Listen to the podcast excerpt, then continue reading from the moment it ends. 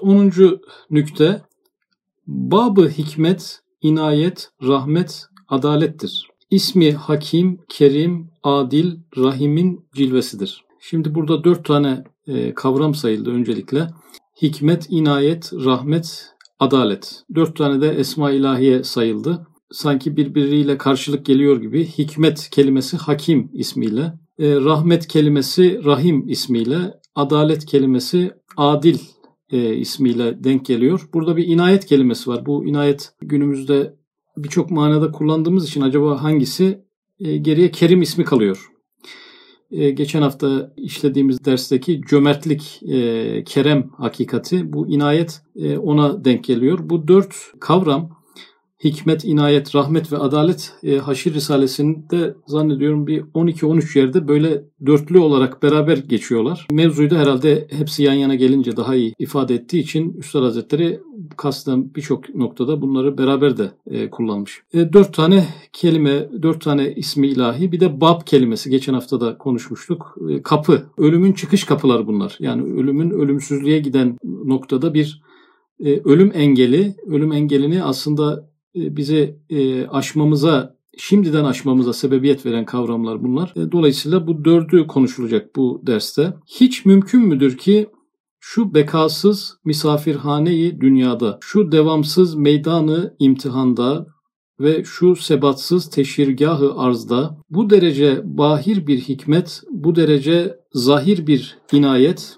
ve bu derece kahir bir adalet ve bu derece vasi bir merhametin asarını gösteren Malikül Mülkü Zülcelal'in daire-i memleketinde ve alemi mülk ve melekutunda daimi meskenler, ebedi sakinler, baki makamlar, mukim mahluklar bulunmayıp şu görünen hikmet, inayet, adalet, merhametin hakikatleri hiçe insin. Şimdi bu ilk cümlede bu yaşam için kullandığı vasıflar e, bekasız misafirhaneyi dünya. Yani öncelikle diyelim ki böyle bir hayal kuralım. Yani böyle olsaydı, burası zaten bir misafirhane ama bir bekası da olmasaydı, şu devamsız meydanı imtihan, bir imtihan dünyasında olduğumuzu her yönüyle görüyoruz yani.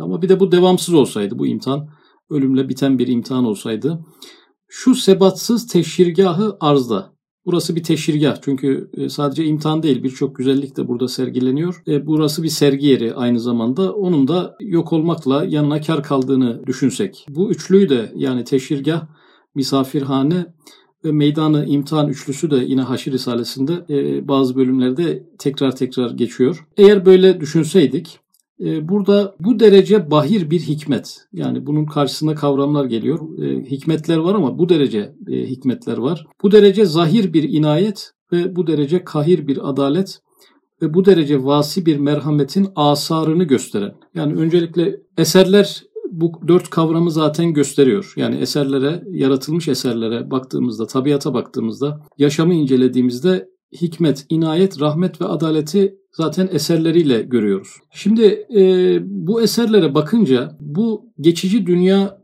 e, bu kavramlara tam uygun gelmiyor, layık gelmiyor. Yani hikmetin, inayetin ve rahmetin her yerden tüttüğü bir dünyanın devamsız olması aslında bu kavramların birer hakikati olmadığını söylemek olur. Bunlar bir merkezden yansıyor olmadıklarını söylemek olur. E, burada Malikül Mülkü Zülcelal ifadesi kullanıldı ve şöyle bir alemi vardır onun mutlaka. Yani böyle bir alemi varsa, şu andaki gibi bir alemi varsa daimi olan, e, içinde ebedi sakinleri olan, mukim e, mahlukları olan bir alemi de mutlaka vardır. Şöyle basit bir e, muhakeme yürütebiliriz. Mesela bir gün varlık sahnesinde kalan varlıklar var. Bir gün sonra ayrılıyorlar. Bir saat kalanlar da var. E, ama milyonlarca yıl kalanlar da var. Canlılık bakımından söylemiyorum. Ya bir taş da olabilir bu. E, bir gezegen de bir yıldız da olabilir. E, milyon yaşında varlıklar var yani. E, milyar yaşında varlıklar da var.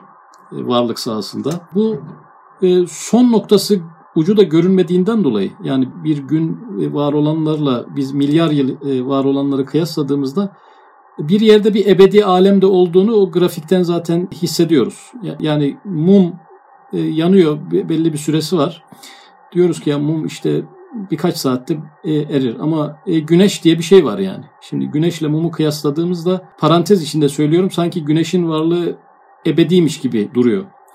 E, ama e, güneşi de mum yapan varlıklar vardır. Yani yaşamda kalma süresi bakımından güneşi onun yanına koyduğumuzda mum kadar kısa bir mesabeye gelecek varlıklar vardır. E, o zaman anlıyoruz ki bu grafik nereye gidiyor? Bir daimilik bir alem var ileride. Yani bir bu kadar aralarında ölçüsüz derecede uçurumlar olan e, varlıkta kalma süreleri gösteriyor ki bir yerde de bir ebediyet var. Bir ebedi alem var. E, orada mukim mahluklar var. Hiç e, yok olmayan, hep var olan mahluklar var. Şimdi e, böyle bir yerin olması gayet makul. Fakat e, oraya gidecek olan varlığın insan olup olmadığı, insan oraya gider mi gitmez mi? Başka bir varlık mı orada yaşayacak? Başka varlıklara göre mi? Yani ebediyet diye bir vasıf mutlaka Cenab-ı Hak halk etmiştir ama bu insan mı olacak? İnsan buradan oraya transfer edilecek mi, edilmeyecek mi? Bu mevzuya doğru gelecekken öncelikle bu konulara girmeden sadece bunu söyledi. Yani şu anki gördüğümüz varlık sahnesini incelediğimizde elbette ebedilik vasfı olan, yok olmayan, yani her varlık e, neticede yok olur gibi bir fikirden ziyade artık yokluğun da olmadığı bir e, alem, yok olmanın olmadığı, ölmenin olmadığı bir alem mutlaka vardır. Bu sonsuz e, mülkten e, mülkün sonsuzluğundan biz bunu zaten e, anlıyoruz. Kudretin sonsuzluğunu da gözümüzle gördüğümüz için e, bu kudret ve hikmet mutlaka bir sonsuz alemi de vardır. Mutlaka vardır ama bize yönelik midir? Başka bir varlığa yönelik midir? Hiç bilmediğimiz varlıklara yönelik midir? Kim oraya layıktır? E, layık olmak da yetmez. Yaratıcı kimi oraya gönderecektir? E, birini göndermese de olmaz mı? Sonuçta alem ebedi bir alem. İlla sakinlerin olması lazımdır. Bunlar ayrı konular ama burada mutlaka bir ebedi memleketi vardır ilk e, paragrafın sonucu. Hem hiç kabil midir ki o zat-ı hakim şu insanı bütün mahlukat içinde kendine külli muhatap ve cami bir ayna yapıp bütün hazaini rahmetinin müştemilatını ona tattırsın, hem tarttırsın hem tanıttırsın, kendini bütün esmasıyla ona bildirsin, onu sevsin ve sevdirsin, Sonra o biçare insanı o ebedi memleketine göndermesin. O daimi saadetgaha davet edip mesut etmesin. Şimdi ebedi bir memleketi olmalıdır. Bu gidişattan zaten o görünüyor. E, fakat oraya insan mı gönderilecektir? Hangi varlık gönderilecektir? Hangisi layıktır? Hangisini seçer? Gönderseydi hangisini gönderirdi? E, böyle bir muhakeme yapıyoruz şu ikinci paragrafta. Burada insanı ön plana çıkartırken şu ifadelerle mahlukat içinde kendine külli muhatap. Yani her varlığın e, Cenab-ı Hakk'ın bir esmasıyla, bir veçesiyle, bir efaliyle mutlaka bir irtibatı vardır. Bir muhatabiyeti mutlaka vardır ama e, insan külli bir muhatap. Yani ruhuyla, aklıyla, latifeleriyle birçok yönüyle Cenab-ı Hakk'a bir muhatabiyet kesbetmiş. E, bizim gözlemlediğimiz varlık kategoriler içerisinde e, insan bu e, görevi yapıyor. Cami bir ayna yapıp, cami bir ayna, kendine cami bir ayna Cenab-ı Hakk'ın vasıfları, isimleri, efalleri yansıyor, her yerden yansıyor. Bir ağaçta da bazı şeyler yansıyor, bir taşta da yansıyor. Ama e, cami dediğimiz kapsamlı bir ayna aradığımızda e, insanda bunu görüyoruz. Diğer hayvanlar, bitkiler ve cansız varlıklardansa e, insanda yansıyan öyle şeyler var ki tabiatta yansımıyor. İşte bilinç gibi, his gibi, üzüntü gibi, sevinç gibi, muhtaçlık gibi. Evet diyebiliriz ki başka varlıklar da muhtaç ama birkaç yönden muhtaç. Yani bir taşın ihtiyaç sayısı, sayabileceğimiz ihtiyaçlar, bir arının ihtiyaç duyacağı şeylerin sayısı bellidir e, insanın sayılamayacak kadar şeye ve sürekli ihtiyacı oluyor. Yani muhtaciyet bakımından da yaşadığı hissiyatların renkliliği bakımından da içinden geçtiği haleti ruhiyeler bakımından da elbette diğer varlıklar e, karşısında cami bir ayna diyebiliriz. Cami bir ayna yapıp bütün hazaini rahmetinin müştemilatını ona tattırsın. Cenab-ı Hak tattırıyor. Yani kulağıyla sesler alemini tattırıyor. İnsanın gözüyle insana e, görüntüler alemini e, tattırıyor. E, dokunma hissiyle o alemi tattırıyor. Aklıyla e, düşünceler, fikirler alemini, müştemilatını ona tattırsın, tattırıyor. Hem tarttırsın, tarttırmak. Tattırmaktan ziyade bir de tarttırmak var. E, şimdi e, bir sesin e, ya az ses, yüksek ses, alçak ses, işte rahatlatıcı ses, e, gürültü, gerginlik verici ses. Şimdi bu tonları arttırdığımız zaman e, ne kadar olduğunu yani üzüldüm ama ne kadar üzüldüm, sevindim ama ne kadar sevindim. Bunların derecelerini insan tartıyor. Cenab-ı Hak'tan gelen tecellilerin derecelerini insan ruhu çok hassas terazilerde tartıyor. Diyelim öfkelendim ama ne kadar öfkelendim. Her şeyin bir seviyesi var. Dünkü kadar öfkelenmediysem başka bir tartıyla tartmışım demektir yani. Tarttırsın hem tanıttırsın. Hem tanıttırsın. Yani Cenab-ı Hak insana kendini tanıttırmış. Yani vasıflarıyla, isimleriyle, gönderdiği peygamberlerle, tabiatla, e, tabiattaki kanunlarla tamamen insana kendisini e, diğer varlıkların çok üzerinde bir şekilde tanıttırmış. Kendini bütün esmasıyla ona bildirsin, onu sevsin ve sevdirsin. Şimdi Cenab-ı Hak insanı e, seviyor. Nereden anlıyoruz? E, ona olan e, nimetlerinin bolluğundan bunu çıkarıyoruz. Sevdiriyor, bir de sevdiriyor demiş. İnsanı sevdiriyor. Bunu da nereden anlıyoruz? Kainattaki bütün yapıları insana musahhar etmekle, hizmetkar etmekle. Kur'an-ı Kerim'de bu yönde birçok ayet var. Kainatı insana musahhar ettiğine dair birçok ayet var. Gözümüzde de bunu görüyoruz. Güneş ışığından bütün varlıklar istifade ediyorlar. Hepimiz ediyoruz ama insan belki binlerce çeşit oradan istifade ediyor. Oradan binlerce çeşit e, istifade yolları bulabiliyor. Dolayısıyla e, güneş en çok insanın içindir diyebiliyoruz yani. E, istifade yelpazesinin renkliliğinden ötürü. E, kainatın bu musahhariyeti de yine e, kainata sevdirilmek. Adeta yani mecazi olarak e, ifade edebiliriz. Bütün kainata insan sevdirilmiş, ona boyun eğdirilmiş e, olmasından bunu çıkarıyoruz. Sonra o biçare insanı o ebedi memleketine göndermesin o daimi saadetgaha davet edip mesut etmesin. Yani insanı böyle bir pozisyona getirsin. Hani zaten ebedi bir alem var da oraya insan mı namzet, başka bir varlık mı namzet derken e, insanın e, bir takım Cenab-ı Hakk'ın atfettiği üstünlükleri olduğunu onları saydıktan sonra bir çare insan diyor yani. Bir çare insan neden bir çare vasfı geldi? Yani diğer varlıklar ebediyete kavuşamasalar bile, parantez içinde söylüyorum, bu dünyada ebediyet bilgisi olmasa bile zaten ölümünün bile farkında değiller hayvanlar. Ölecekleri bilgisine bile sahip değiller. E, ama insan öleceğini biliyor. Bu güzel tatlı nimetlerden kopacağını biliyor. Ebediyete olan ihtiyacının farkında. Sonsuzluğa olan ihtiyacını iliklerine kadar hissediyor. Ve ebedi aleme gönderilen o olmayınca, insan olmayınca Tam bir çaresizlik yani. E, bu dünyada e, başlayan bir e, çaresizlik. Bir çare insanı o ebedi memleketine göndermesin. Hiç mümkün müdür ki diye başlamıştı. O daimi saadetgaha davet edip mesut etmesin. Şimdi davet edip derken davet daha davete gitmeden bir mutluluk verir böyle bir davet. Biz şu anda ahiret alemlerine giriş yapmamış olsak bile bu daveti aldığımızdan dolayı o e, mesutluk şu anda insanın üzerine sirayet etmiş oluyor. Hiç mümkün müdür ki onu ahireti vermesin? Bir. İkincisi ahirete gideceğin hiç mümkün müdür ki dünyadayken ona haber vermesin? Yani bu davetiyeyi ona önceden bildirmemesi mümkün müdür? Dolayısıyla bu ikinci paragrafta da zaten var olması makul, akli, e, belki de zaruri bir bilgi olan ebedi bir alem de elbette vardır. E, varlıkların ölmediği, yıpranmadığı, yaşlanmadığı mutlaka vardır.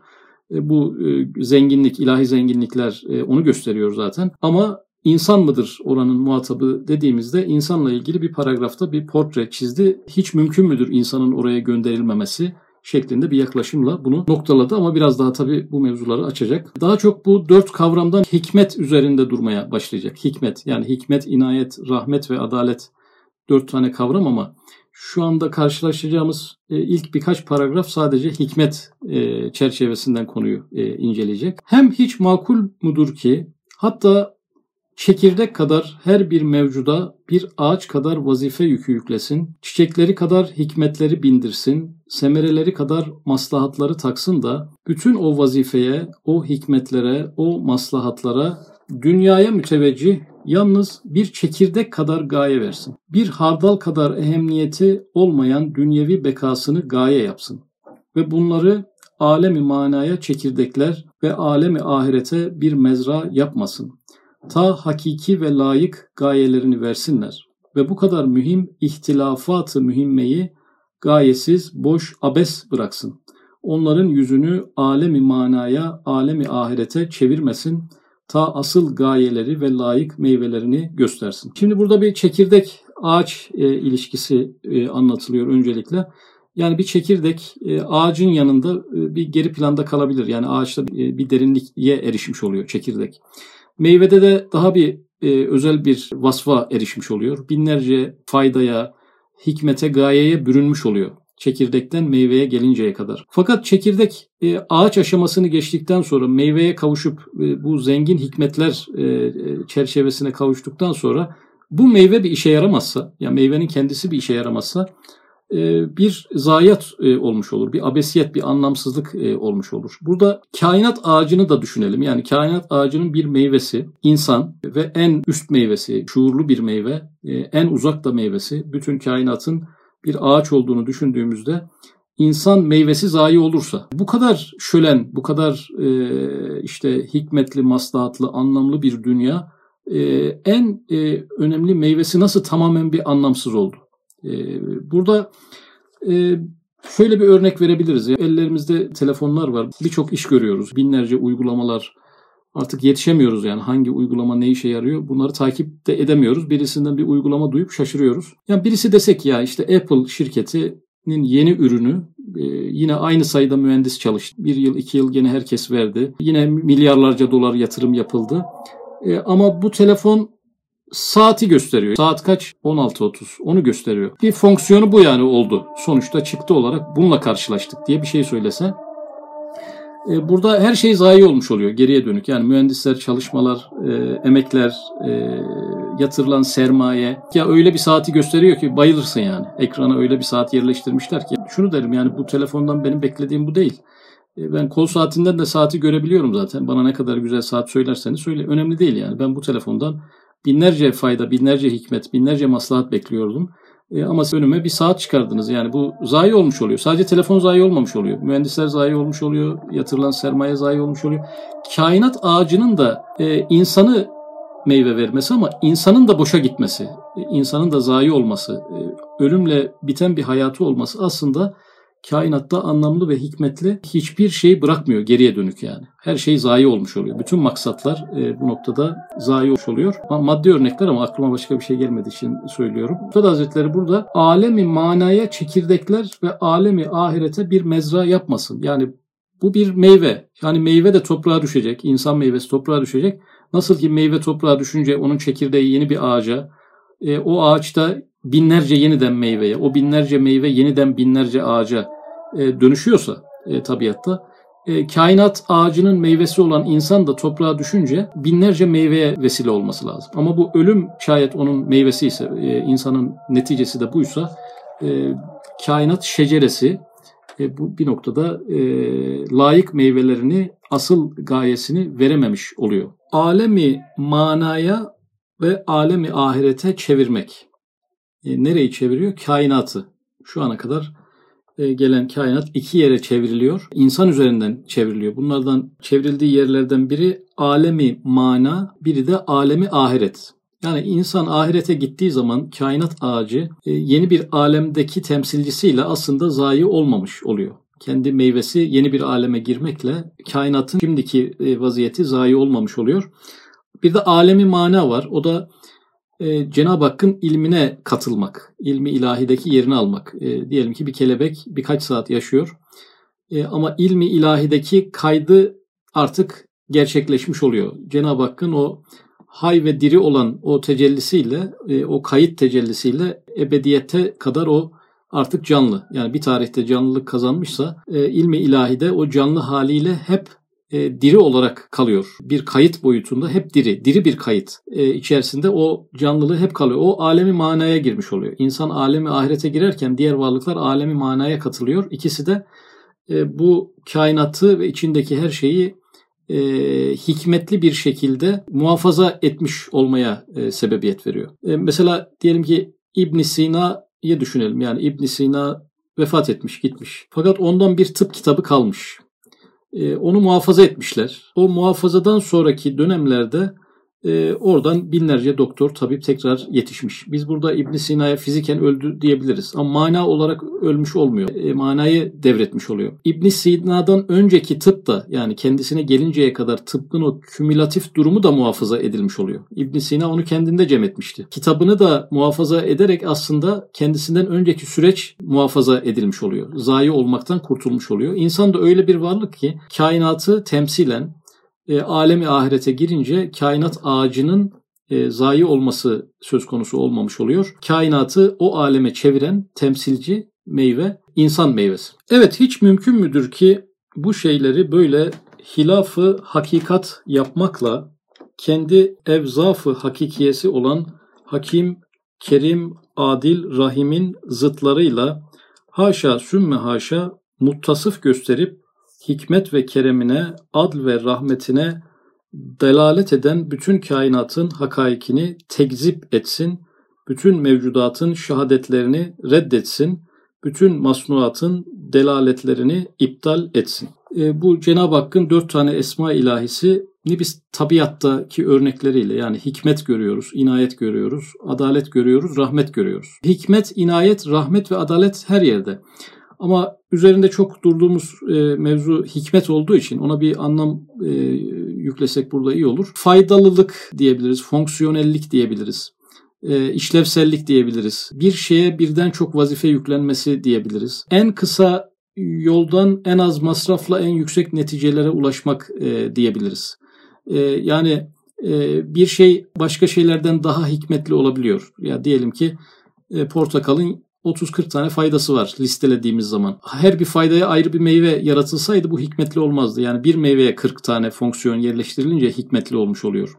Çok amaçlılıktan aslında e, bahsediyoruz. Şimdi e, bir varlığa bile yüzlerce iş gördürülüyor, yüzlerce gaye yükleniyor ama toplamda bütün kainata e, onun meyvesi olan insan üzerinden adeta bir gayesizlik, bir anlamsızlık, hikmetsizlik, faydasızlık yükleniyor. Bu olmaz yani. Bu parçalardaki hikmet gösteriyor ki bütünde daha büyük bir hikmet e, olmalı. Onu gösteriyor. Eğer insan o varlıksa, bahsettiğimiz o varlıksa ki biz öyle inanıyoruz. Onun e, ahirete gitmeyişiyle sadece e, toprakta çürüyerek biten hikayesine baktığımızda e, o zaman hikmet dediklerimiz, e, inayet dediklerimiz, rahmet dediklerimiz, adalet dediklerimiz zıttıyla başlar. Yani biz her yerde bir şefkat görüyorduk ama insanın öyküsü şefkatsizlikle bitti. Kendisine şefkat e, gösterilmedi. Yani ölümüne karşı bir şefkat gösterilmedi. Her yerde bir hikmet, anlam, gaye görüyorduk ama insanın hayatı yani en e, üst meyve olan insanın hayatı gayesizlikle bitti. Dolayısıyla geriye dönüp e, insanın hayatındaki nimetlere de nimet gözüyle, şefkatlere şefkat gözüyle bakamıyoruz. Neden bakamıyoruz? Çünkü e, bir idam mahkumu idam sehpasının süslenmesinden ne kadar nimet diyebilirse,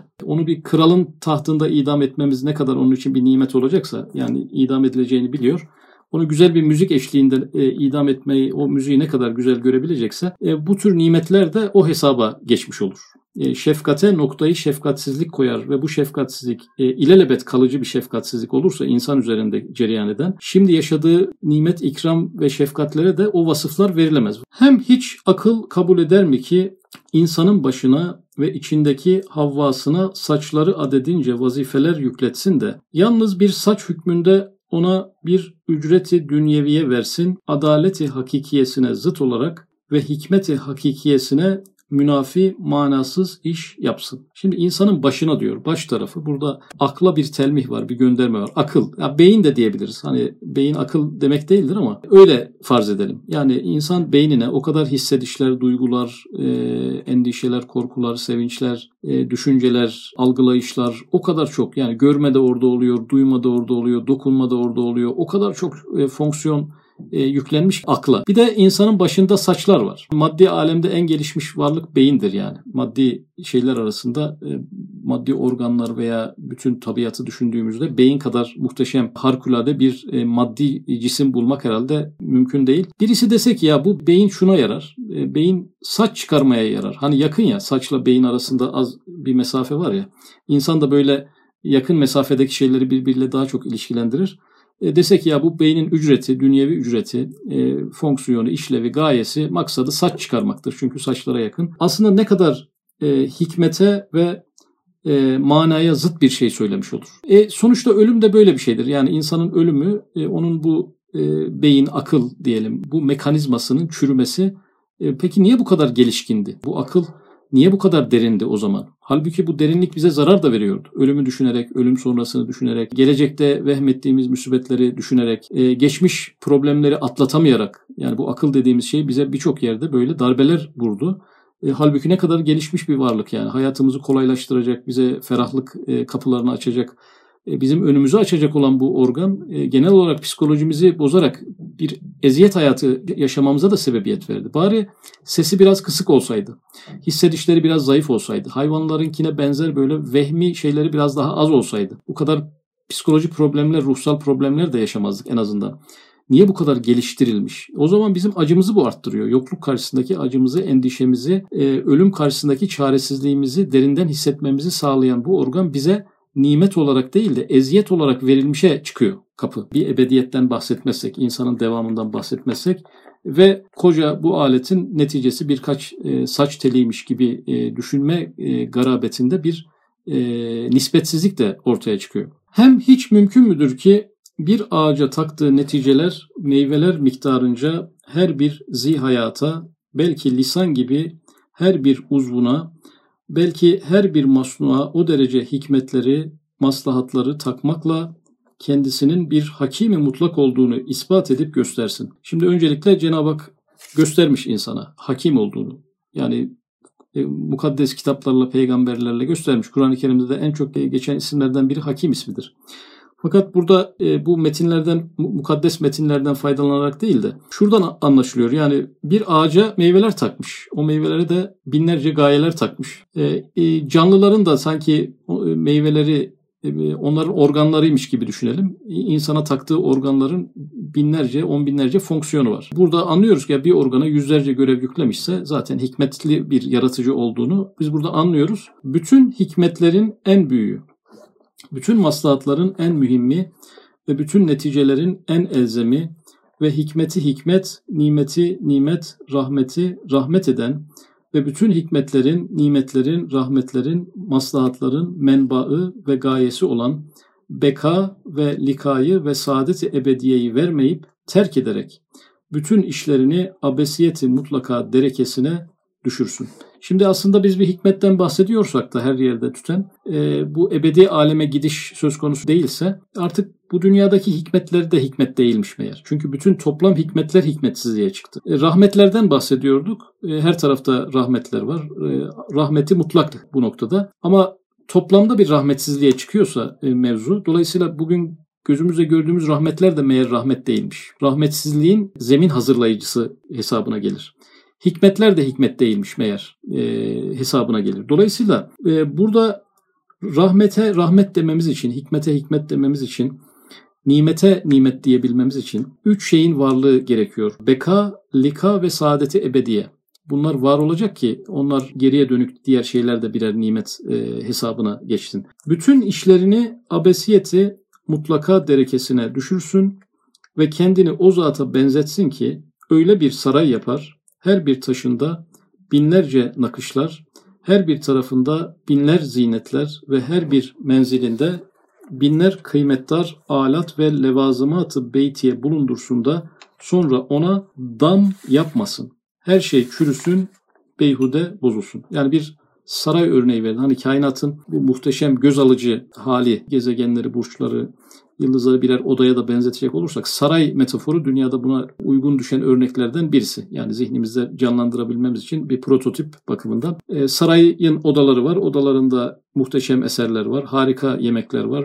E, çok süper aletler var. Yani çok basit bir şey unutulmuş. E, dam yapılmamış. Yani üzeri kapalı değil. Tabi yağmur, kar, fırtına derken e, bütün her şey aletler bozuluyor. E, oradaki muhteşem gıdalar çürüyor. Saraydaki o sanat eserleri de hepsi tahrip olup gidiyor. Halbuki e, dam yapmak o eserleri yapmaktan daha basitti. O ürünleri vermekten daha basitti. O saray ihtişamı, içerideki ihtişamı sağlamaktan daha basitti. Daha az masraflıydı. Daha az zeka ve emek gerektiriyordu. Fakat burada dam yapılmamış. Bu örneği niye veriyor? Yani ahiretin olmaması, e, insan gibi şuurlu kainatın en muhteşem meyvesinin e, çürütülmesi. E, fakat böyle muhteşem, böyle hikmetli, böyle rahmetlerle dolu bir kainatta böyle bir sahnenin yaşanıyor olması e, böyle bir abesiyettir, bir anlamsızlıktır. Hayrı mutlaktan hayır gelir, cemili mutlaktan güzellik gelir, hakimi mutlaktan abes bir şey gelmez. Demek ki abes bir şey gelse ne bunda bir hayır vardır ne de bir güzellik vardır. E, fakat bu abesiyet olmaz. Bunun olmayacağını kainatta yansıyan e, hikmet kanunlarından e, görüyoruz. Öyle bir alem yok idiyse, yani bir de oradan getirelim. E, biz ne hikmetten, ne adaletten, ne merhametten, ne de inayetten bahsedebiliriz. Hepsi sahte olur. Hepsi tekzip edici olur. Bir birkaç paragraf üstte e, ifade edildiği gibi bir oyun olur. Biri bizimle oynuyor olur. Yani e, bize şefkat, merhamet e, gösterisi içerisinde bir e, eğlence sisteminin bir malzemesi oyuncak yani. Evet biz de oyuncaklarla oynadık ama birileri de bizimle oynuyor yani. E, oynadıktan sonra da bizi e, çöp kutusuna atacaklar gibi bir sistem olmuş olur. Bunu e, Kur'an-ı Kerim'de yani biz bu e, hayatı, kainatı oyun olsun diye yaratmadık e, diye ayet var. Yani bu insanın zihnine gelebilecek şeylerden birisi olduğu için bunun da önü alınmış. Gerçek bir şey yaşıyorsunuz. Bu bir şaka değil, bir oyun değil. E, bunu söyleyen, e, ifade eden ayetler var. Eğer başka yerde dahi onlara tam masar olacak mekan bulunmazsa, o vakit gündüzü dolduran ziyayı gördüğü halde güneşin vücudunu inkar etmek derecesinde bir divanelikle şu her şeyde bulunan gözümüz önündeki hikmeti inkar etmek. Şu nefsimizde ve ekser eşyada her vakit müşahede ettiğimiz inayeti inkar etmek ve şu pek kuvvetli emeratı görünen adaleti inkar etmek ve şu her yerde gördüğümüz merhameti inkar etmek lazım geldiği gibi şu kainatta gördüğümüz icraatı hakimane ve efali kerimane ve ihsanatı rahimanenin sahibini haşa sümme haşa sefih bir oyuncu, gaddar bir zalim olduğunu kabul etmek lazım gelir. Sefih bir oyuncu. Oynuyor. Ama nasıl oynuyor? Yani keyif almak için oynuyor. Ee, ve nasıl bir oyuncu? Gaddar bir oyuncu. Gaddar bir zalim. Yani her oyuncu da gaddar değildir ya. Keyfine bakar. Acımasız değildir. Ama bu sistemde yani bu e, dört kavramın birer kökeni, birer e, kendine has bir alemi, katışıksız bir alemi olmadığında kendileri de e, yalan durumuna düşmüş olacağı için burada yapılacak tek bir izah kalıyor. Bu kadar şefkat, bu kadar merhamet niye var? Bu kadar nimet niye var? Kaynakları yoksa, kaynaklandıkları bir merkez yoksa niye varmış? Gaddar bir zalim oyuncu bir oyun oynuyor da e, o oyunu biraz daha keyifli oynasın diye varmış bizi oyunda tutmak için varmış. Yani insanlar yoksa patır kütür intihar ederler. Bari etrafı biraz nimetlerle dolu bir zevkli bir hayatta vereyim ki oyunum yarıda kalmasın şeklinde nimetler yağdırılıyor. Ee, bir izaha doğru gidiyor konu. O noktaya doğru gider. Haşa sümme haşa. Kabul etmek lazım gelir ki nihayetsiz muhal bir inkılabı hakaiktir. Yani bir hakikatin zıttıyla beraber aynı zeminde, aynı koşullarda hem şefkat hem şefkatsizlik, hem hikmet hem hikmetsizlik olması muhaldir, imkansızdır. Akıl bunu kabul etmez. Hatta her şeyin vücudunu ve kendi nefsinin vücudunu inkar eden ahmak sofistailer dahi bunun tasavvuruna kolay kolay yanaşamazlar. Yani sofistler burada her şeyi inkar etmişler. Biraz eleştiri gelmiş ya böyle her şeyi inkar etmeyin. Bak bir tokat vuruyoruz sen de bana vuruyorsun. Hani sen hiçbir şey yoktu. Tokat diye bir şey yoktur yani. Artık ona da bir şey geliştirmişler. Ya ben diye bir şeyim de yokum yani. Üzülüyorum, seviniyorum ama kendini de inkar etmişler. Yani hem kainatı hem kendini inkar etmişler. Fakat onlar bile bu fikre hiç yanaşmamışlar. Yani bu güzelliklerin, nimetlerin bunlara yok diyebilmişler. Fakat bu bir acımasızlıktır diyememişler. Bir oyundur diyememişler. Yani birisi bu zeminde aslında e, merhamet görüntüsü altında merhametsizlik ediyor. Hikmet görüntüsü altında hikmetsizlik yapacak. Sonuçta her şeyi hikmetsizliğe çıkaracak cömertlik görüntüsü altında bir cimrilik yapıyor. Yani cömertlikle götürüyor ama ebediyeti vermeyerek bir cimrilik yapıyor. Çünkü ebediyeti vermek bu varlıklara ebediyetten bir şey kaybettirmez. Ebediyet azalan bir şey değildir. E, dolayısıyla kasten cimri olması lazım ki vermesin. Bu kadar muhtaç varlıklara vermemesinin tek sebebi bir e, cimriliğin hakiki cömertliğin izafi oluşuyla ancak açıklanabilir. Sofistler bile buna girmemişler. Yani evet biz yokuz, hiçbir şey yok. Güzellik de yok, nimet diye bir şey de yok. Ama nimet bir nimetsizlik, şefkat bir şefkatsizliktir, kökeni orasıdır dememişler. Dolayısıyla Üstad Hazretleri bu madem hikmet var, madem inayet var, madem rahmet var, madem adalet var ve madem bunlar hakikidir, engelsiz, manisiz, e, masarlara göre bir e, fark oluşturmadan yansıdığı tam kamil bir alem var demektir. E, ve o aleme de en namzet varlığın insan olduğunu ifade ettiği bir bölümdü.